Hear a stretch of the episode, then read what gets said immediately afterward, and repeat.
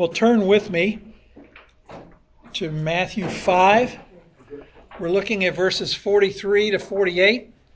We started doing this last week, and uh, we want to continue. Let me read this passage. It says, You have heard that it was said, You shall love your neighbor and hate your enemy. But I say to you, love your enemies and pray for those who persecute you, so that you may be sons of your Father who is in heaven. For he causes his sun to rise on the evil and the good, he sends rain on the righteous and the unrighteous. For if you love those who love you, what reward do you have? Do not even the tax collectors do the same? If you greet only your brothers, what more are you doing than others? Do not even the Gentiles do the same? Therefore, you are to be perfect as your heavenly Father is perfect. Now, we began looking at this passage last week, and uh, as I told you last week, uh, what we're going to what we're doing with this is we're going to look at what the Old Testament taught, and then what uh, the how the rabbis perverted that teaching with their traditions, and then finally we will examine the divine perspective that Jesus taught. Now, last week we looked at the teaching of the Old Testament. We saw there it says at the beginning of verse 43, You shall love your neighbor. And that phrase is only a part of what Leviticus 19:18 says. The, the complete statement is, You shall love your neighbor how? As yourself.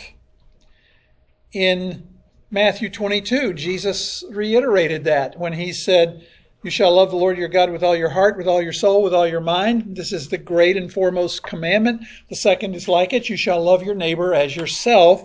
On these two commandments depend the whole law and the prophets. And in Romans 13 8, Paul wrote that owe nothing to anyone except to love one another, for he who loves his neighbor has fulfilled the law. Uh, so Paul says love sums up the whole law. Jesus says love sums up the whole law. And so in Matthew 5, when our Lord begins to speak about loving, he's touching on that which sums up the whole law. Uh, what did the Old Testament really teach about loving your neighbor? How broad is that term neighbor? And we looked last week at Deuteronomy 22, and we saw there in that first few verses it uses the term countryman, uh, which is literally brother, and it says that your brother, your country, fellow countryman, is your neighbor who you are to treat with love and kindness by helping him recover his property and give help to him when he needs it. We looked at Exodus 23 and we saw there that the term brother includes those who are your enemies. Uh, doesn't mean a foreign enemy. Uh, it, it refers to your personal enemy. So that's where we determine the meaning of neighbor. Neighbor is as big as need. So when the Bible says love your neighbor, it simply widens up to encompass anyone who has a need, no matter how they feel about you. Uh, we looked at Job 31, and we saw in verse 29, Job said, Have I rejoiced at the extinction of my enemy, or exulted when evil befell him? In other words, have I been excited and thrilled when my enemy got what he deserved? And the implication is if I did that, I would have sinned. Uh, then we looked at Psalm 7:3. David pinpoints the fact that it's wrong to be evil towards those who are good to you, and it's wrong to be evil towards those who are evil to you. In Psalm 35:12, David said of his enemies, "They repay me evil for good to the bereavement of my soul." In other words, when they repaid me with evil after I did good to them, my soul was in sorrow. Uh, verse 14, he says, that my enemy is to be my friend in the sense that I sorrow for them like I sorrow for my own mother. Uh, Proverbs 24 29, here's a command we saw. Uh, do not say, Thus shall I do to him as he's done to me. I will render to the man according to his works. So, in other words, don't say, Don't get, I'm not going to get mad, I'm going to get even. That's wrong. Um, in Proverbs 25, 21, there's the sum of it all. If your enemy is hungry, give him food to eat. If he's thirsty, give him water to drink. So, what the Old Testament teaches is that your enemy is your brother, your neighbor. Your, your enemy, in a human sense, is your brother. Not in a spiritual sense, but in the sense that you're both human beings. Then we looked at some illustrations. We saw Abraham and Lot when there was a strife between Abraham's herdsmen and Lot's herdsmen, and they became enemies or squabbling with each other all the time. Abram ended the fight. He says, Lot, you take whatever you want of the land, I'll take whatever's left over. Uh, you pick out whatever you like, you can have it. That's how to treat an enemy. Give them the very best that there is. We saw another illustration in 1 Samuel 24 with Saul and David, when David had an opportunity to kill Saul.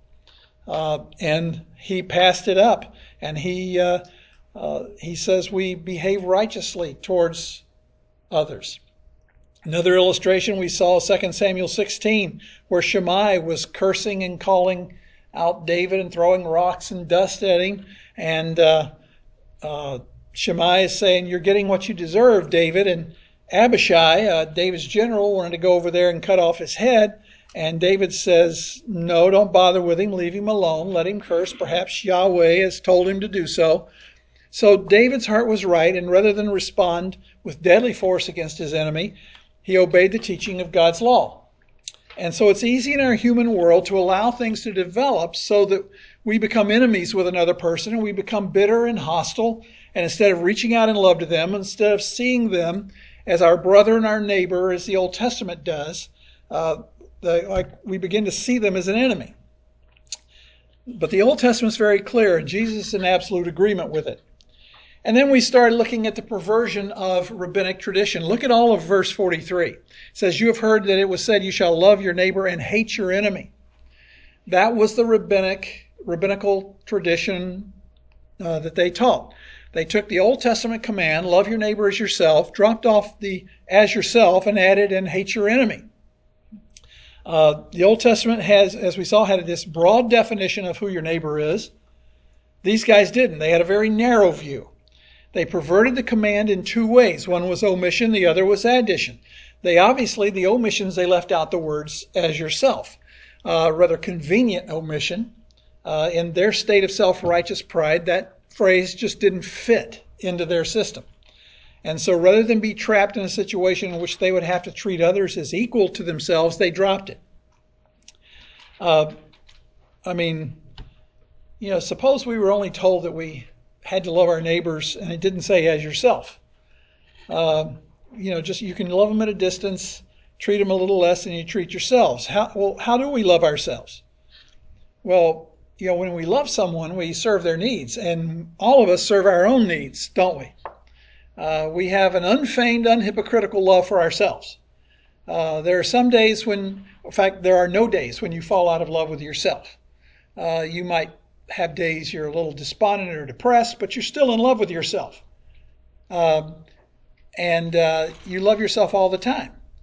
Uh, we're all working on our own behalf. We're all very concerned about our own welfare, our own comfort, our own safety, our own interest, our own health. Uh, in fact, that's one reason many people are depressed. They're depressed because they aren't getting what they think they deserve. And so they become depressed about it. And that's, and Jesus says, we're to love our neighbors, everyone else, even our enemies, as we love ourselves. In other words, we're to have that same totally consuming, unfeigned, fervent, habitual, permanent love for others so that we're concerned for their interest their needs, their wants, their desires, their hopes, their ambitions, and the, and everything that we about them, so that we are prompted to do whatever we can to make sure that their welfare, safety, comfort, and interest are met. Whatever they need and want, we're anxious to fulfill on their behalf. The standard's very, very high, isn't it? Uh, love your neighbors yourself is a very high standard. Humanly speaking, it is impossible uh, because humanly speaking, we're totally absorbed with ourselves. But that's the way we're to love. But the scribes and Pharisees weren't interested in that, so they just dropped it. They just omitted the as yourself. And then they perverted the standard by addition, too. They added something else. What was it? Hate your enemy. Hate your enemy. That's really the logical extension of their perverted thinking. Uh, they said, well, God commanded our ancestors to wipe out the Canaanites and the Amalekites and, and uh, be nasty to the Moabites and Ammonites and Edomites. So then, since they're our enemies, we ought to hate them. And of course, because they knew that God had chosen Israel out of all the nations and set his special covenant love on them, they considered themselves the elite, far better than any of the Gentiles. And so they said, Our neighbors are the Jews, not the Gentiles. So that's what the Pharisees believed. Only the Jews qualified as one's neighbor. But then they went further. They said that not only did that they said that only the Jews qualified as neighbors, but among the Jews, only certain Jews qualified. Uh, certain Jews did not qualify as neighbors. For example, look out, turn over to Matthew 9 uh, for a moment. Matthew 9, 9, and 10 says here, as Jesus went on from there, that's Capernaum, the city that he settled in according to Matthew 4:13. He saw a man called Matthew sitting in the tax collector's booth and he said to him, "Follow me." And he got up and followed him. Then it happened that as Jesus was reclining at the table in the house, behold, many tax collectors and sinners came and were dining with Jesus and his disciples. Now notice that there are two categories of people listed there. What are they? Tax collectors, sinners. Tax collectors were considered to be disloyal treasonists and extortionists who had sold out Rome for the money. And so they were despised by the people. And then there were the sinners. Those were the people whose sins were known publicly, people such as prostitutes, thieves, and drunkards.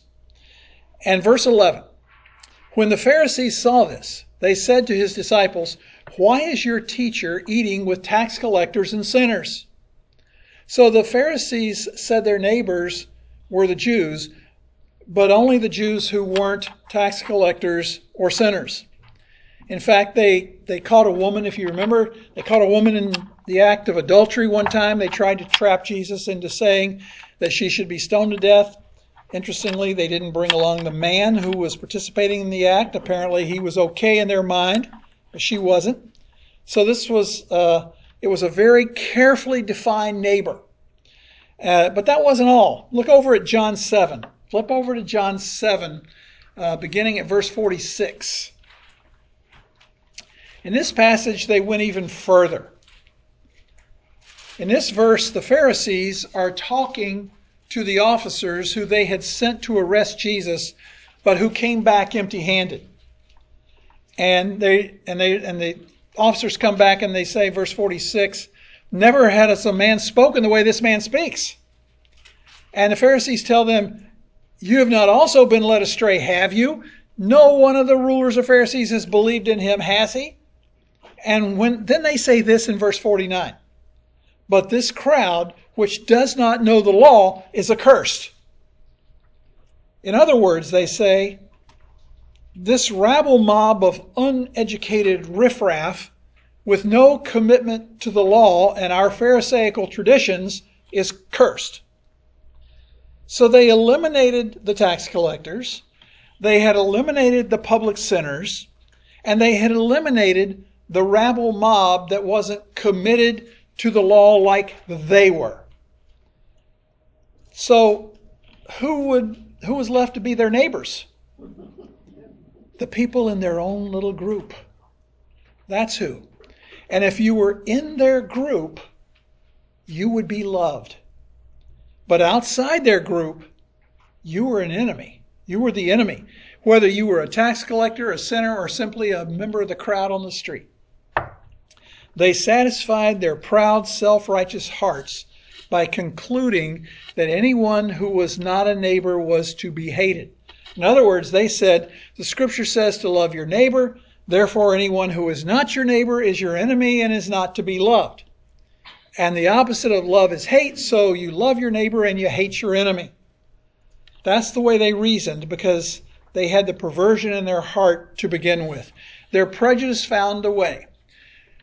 By the way, they didn't read far enough in Leviticus 19 either. They would have read, if they would have read and applied verse 34, I'm sure they read it, they just didn't apply verse 34, they ignored it, they would have seen this.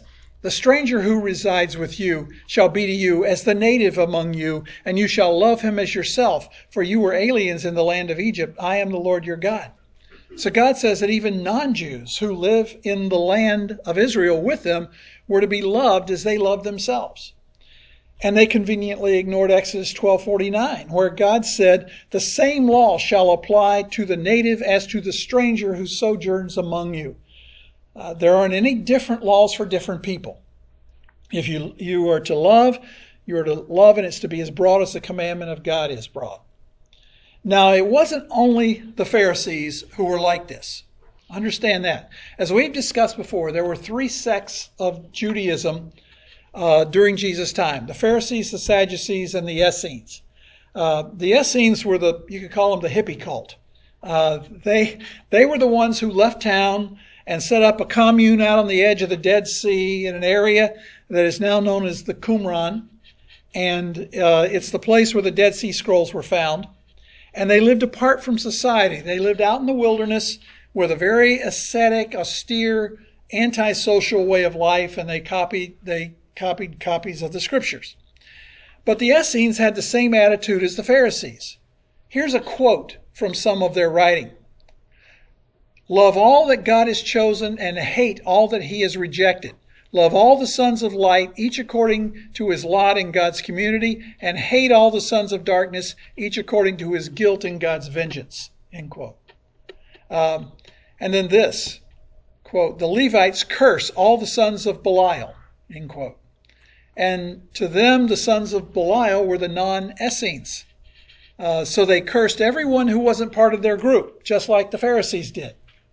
Their love was prejudiced, it was narrow, it was ugly, and it gave them a license to hate everybody. Now, if you think, well, Bruce, the Essenes were crackpots. I mean, the Pharisees couldn't have been that bad. Well, then just listen to what the Pharisees wrote. It's just filled with vile hatred. One of the maxims of the Pharisees was this quote, If a Jew sees a Gentile fallen into the sea, let him by no means lift him out. For it is written, You shall not rise up against the blood of thy neighbor, but this man is not thy neighbor. End quote. In other words, if you see a Gentile drowning, stand there and enjoy it. Don't save him. He's not your neighbor. And it was that kind of outlook that caused the Romans to ponder the question. in fact, they charged the Jews with being with hating the human race. They they they accused the Jews of hating the human race because this viewpoint was so preponderant, uh, uh, you know, overcoming everything in the society. Now, let me just review some of the reasons why they thought they were justified for what they said. They wanted a way to hate. They wanted to justify it in their religious system so it wouldn't encroach on their self righteousness. So they had to invent some way to hate, and no doubt they found a couple of good excuses. One would be the Old Testament command to exterminate the Canaanites. Exterminate the Canaanites. I mentioned that already. Uh, you remember that when God brought Israel into the land of promise, the, the land was filled at that time with the Canaanites, who were a vile, wretched people. In fact, archaeology has shown us that there was has never been a race of people found that were worse than the Canaanites. Uh, they were a cancer on human society of the worst kind.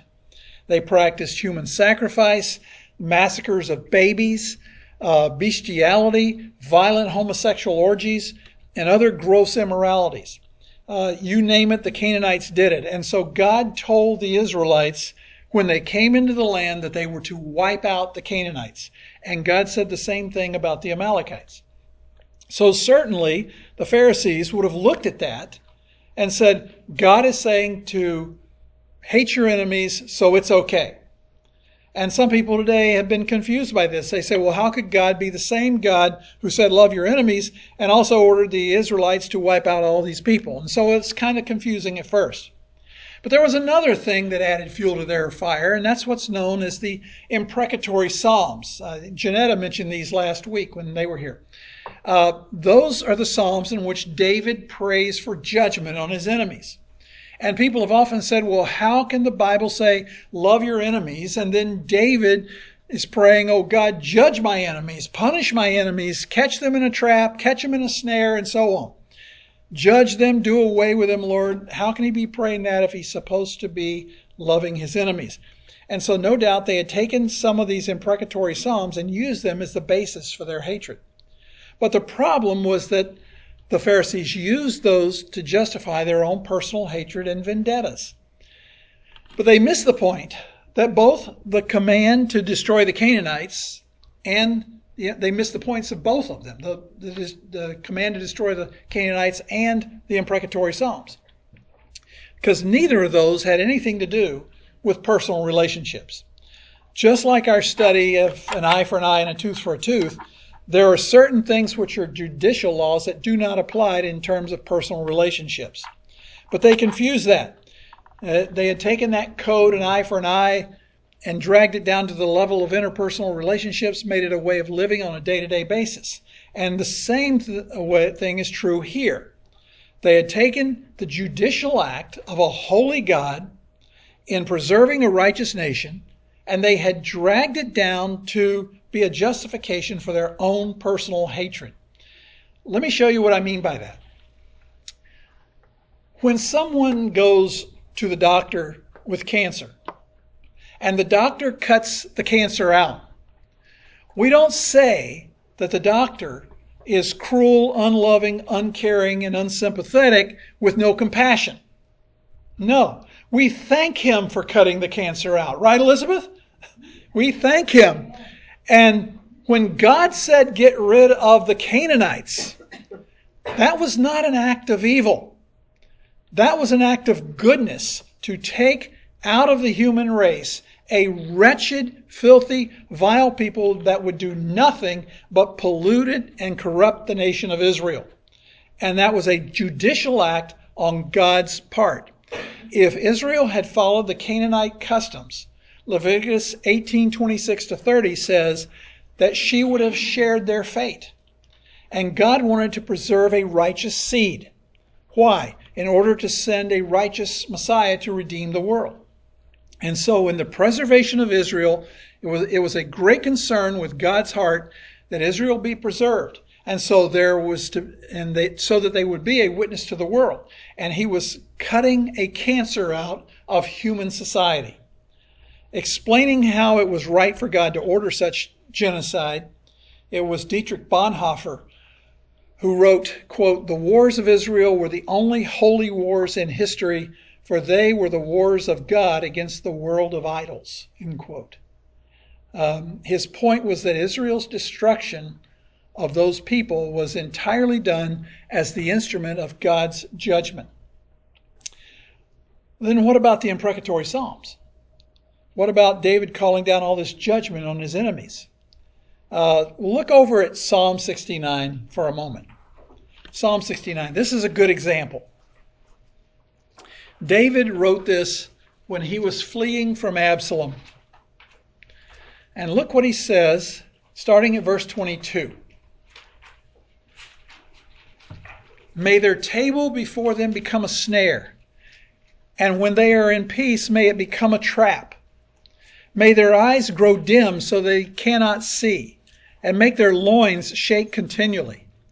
Pour out your indignation on them, and may your burning anger overtake them. May their camp be desolate. May none dwell in their tents. For they have persecuted him whom you yourself have smitten, and they tell of the pain of those whom you have wounded. Add iniquity to their iniquity, and may they, and may they not come into your righteousness. May they be blotted out of the book of life, and may they not be recorded with the righteous. That's some pretty serious stuff, isn't it? David just blasts them, wishing every sort of calamity to befall them. And then he concludes by asking that their names be blotted out of the book of life. In other words, send them to hell, Lord. So people read that and they say, well, David doesn't sound very loving toward his enemies. So I guess we don't need to love our enemies. But you miss the point of Psalm 69 if you don't read verse 9, because that explains verses 22 to 28. What does verse 9 say?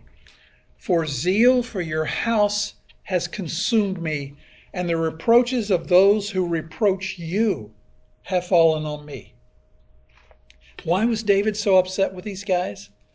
Not because of what they had done to him, but because of what they had done to God. You see, it was not personal. Believe me, David's greatest enemy in his life was his son, Absalom. And David prayed that God would judge his son and God would judge his enemy. And yet, what happened when David when Absalom was killed? David cried from the deepest part of his heart, "Oh my son Absalom, oh Absalom, my son, my son." The fact that he prayed for judgment to glorify God and preserve his people didn't mean that he didn't love his son. And those are the things you have to hold in tension with one another. We love the lost and we pray that God would be vindicated and their sins would be stopped, don't we? We love, love our lost family members with all of our hearts, and our hearts ache for those without Christ. And yet at the same time, we pray that Jesus would come and set up his kingdom and execute his righteous judgment on unrighteous people, don't we? And that's the way it was with David. It was zeal for God's house that ate him up. He says, I'm not defending myself, it's you, Lord, that I'm defending. See, it's one thing to defend the glory of God and the honor of God, it's something else to hate people personally. And you have to understand these two in balance.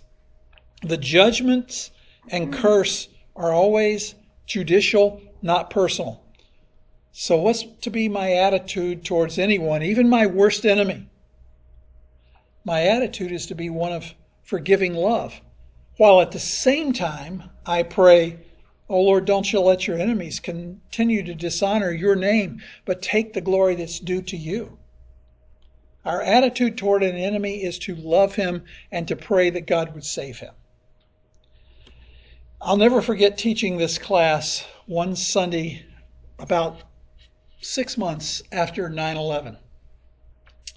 The U.S. military was now at war in Afghanistan against Al Qaeda and the Taliban. And the CIA and our soldiers were desperately trying to find Osama bin Laden, the terrorist mastermind of that event. And there was no one more despised in our nation at that time than Osama bin Laden. And on that Sunday morning, during the prayer request time, Hy Kletzel requested prayer for his attitude toward Osama bin Laden. He said, I realize that I don't love that man's soul. I don't care if he goes to hell, and that's wrong. I'm to love my enemy and pray for him to repent and be saved. I was stunned. Uh, I'm sure I didn't show it and I said something appropriate, but I remember thinking, I stand convicted by that statement. Uh, because I too would love to see Osama bin Laden go to hell. I don't want him to repent and be saved.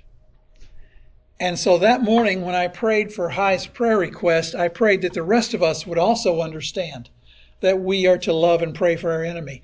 And that if God doesn't save him, that God judges him so that he can bring Christ to be the rightful ruler of this world and set righteousness in its proper place again. See, God punished Adam, but he loved him. God punished Cain, but he loved him. He God loved the whole world, but he drowned them in a flood. God loved Sodom and Gomorrah, but he burned them to ashes. God loved the nation of Israel, but he has set them aside for a time. God loved his only begotten Son, but he let him bear sin and die. And God loves the world today, but he promises that it's going to go up in flames one day. God loves you, but you'll spend eternity in hell if you don't know his son. You see, the scribes and Pharisees never made any distinction in this tension. They took judgment passages, and because of their evil, perverse, prejudiced hearts, they allowed them to become justification for them to hate people. They had no love of for justice, only love for vengeance. Look over at Psalm 139 for a moment.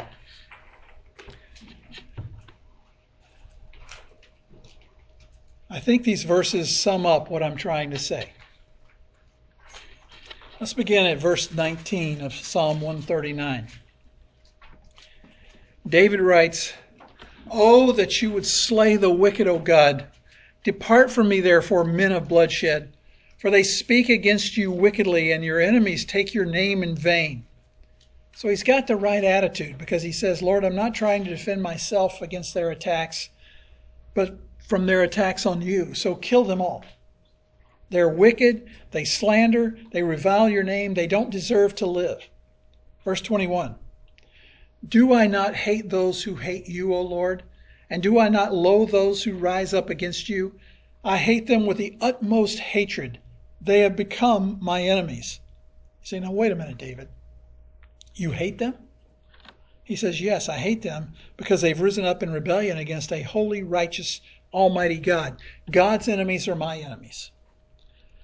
Now, let me ask you a question Is it right to be angry because of an offense against us personally?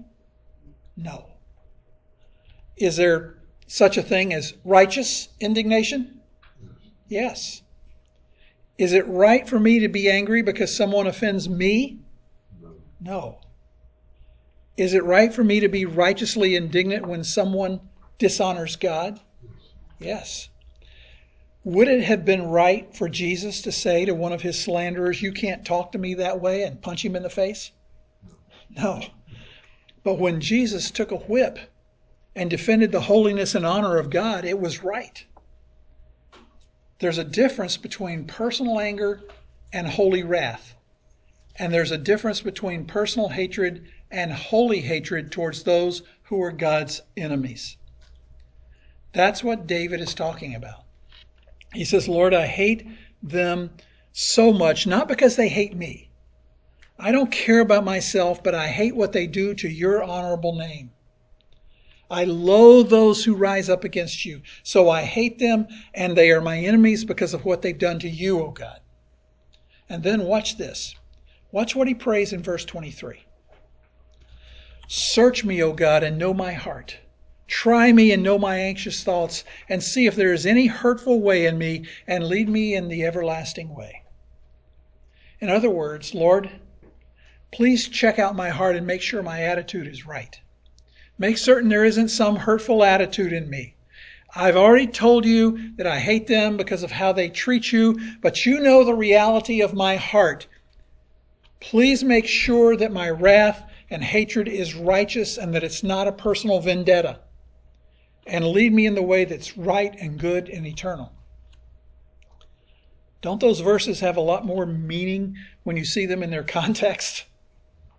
David isn't simply asking God to check out his heart because he's worried about the daily matters of life or because of some everyday sinful pattern, but rather he's asking God to make sure that his wrath and hatred of evil sinners is a righteous anger, a righteous hatred. When was the last time that you or I prayed like that about our heart attitude towards those who slander and despise our Lord and His Word. Yes, we pray for God's glory to be vindicated. Yes, we pray for an end to the unrighteous who curse His name. Yes, we know that one day there will come a judgment. Judicially, God will act in punishment, but that's for God to do. And in defense of God, we'll uphold His holy name. But in our personal relationships, we are to be characterized by loving our enemies. That'll make us different from everyone else in the world. People in the world love their families and their friends. Most of them do a pretty good job at that. And sometimes they're even compassionate and sympathetic to people who don't have much. But people in the world don't love their enemies. And that's the way the scribes and the Pharisees were. They knew nothing of either righteous indignation or righteous love.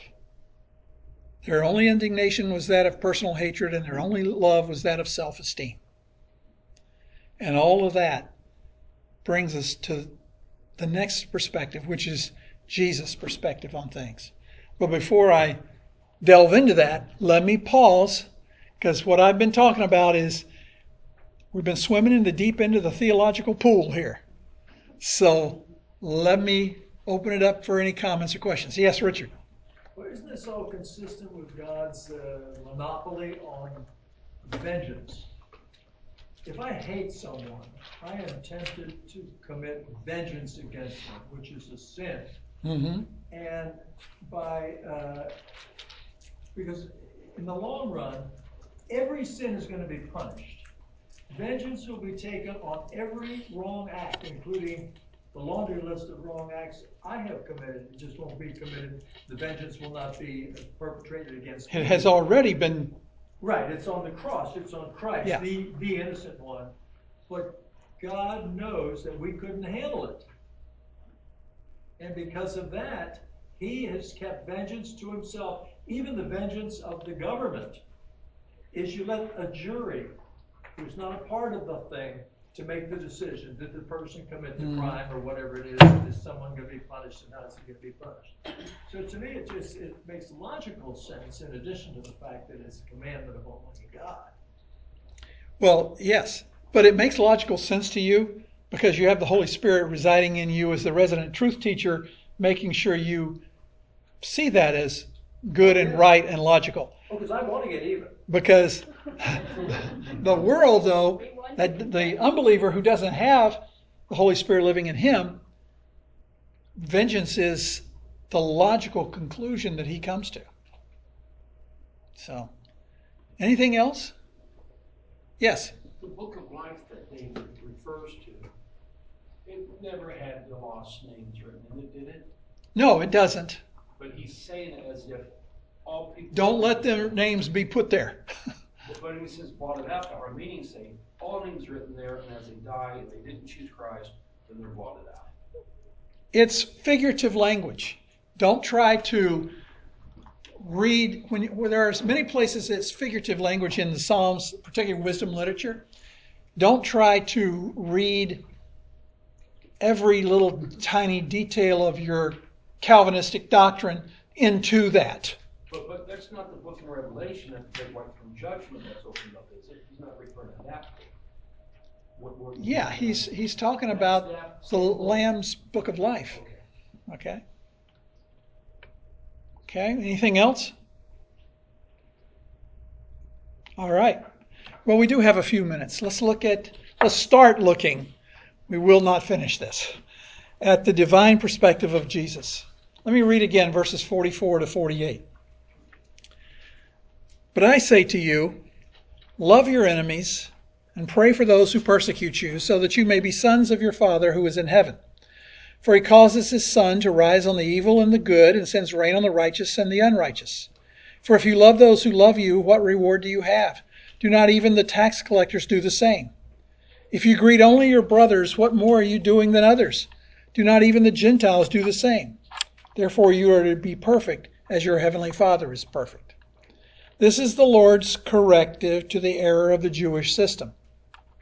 And he gives five principles to correct the faulty love of the Pharisees and the scribes. Five short sequential statements that ascend to the very highest statement of all. They have a beautiful flow and ascent, and we'll see them as, that as we go through these. Let me just give them to you now. You don't have to write them all down now because we'll all, we're going to go through them one at a time. Uh, they are love your enemies. Two, pray for your persecutors. Three, manifest your sonship. Four, exceed your fellow man. And five, imitate your heavenly Father. Let's begin with love your enemies. Jesus says, But I say to you, love your enemies. John MacArthur says this about this statement quote, Here is the most powerful teaching in Scripture about the meaning of love. The love that God commands of his people is love so great that it even embraces enemies. End quote. Remember what kind of a culture it was around him when Jesus spoke these words. We've already talked about this wall of separation between Jews and Gentiles. We've talked about the social barricades between the so-called good Jews, the scribes and the Pharisees, and the bad Jews, the tax collectors, sinners, and the rest of the rabble who didn't know or follow the law very well. And about this, Bible scholar William Hendriksen, great commentator, says this, quote, all around him were these walls and fences.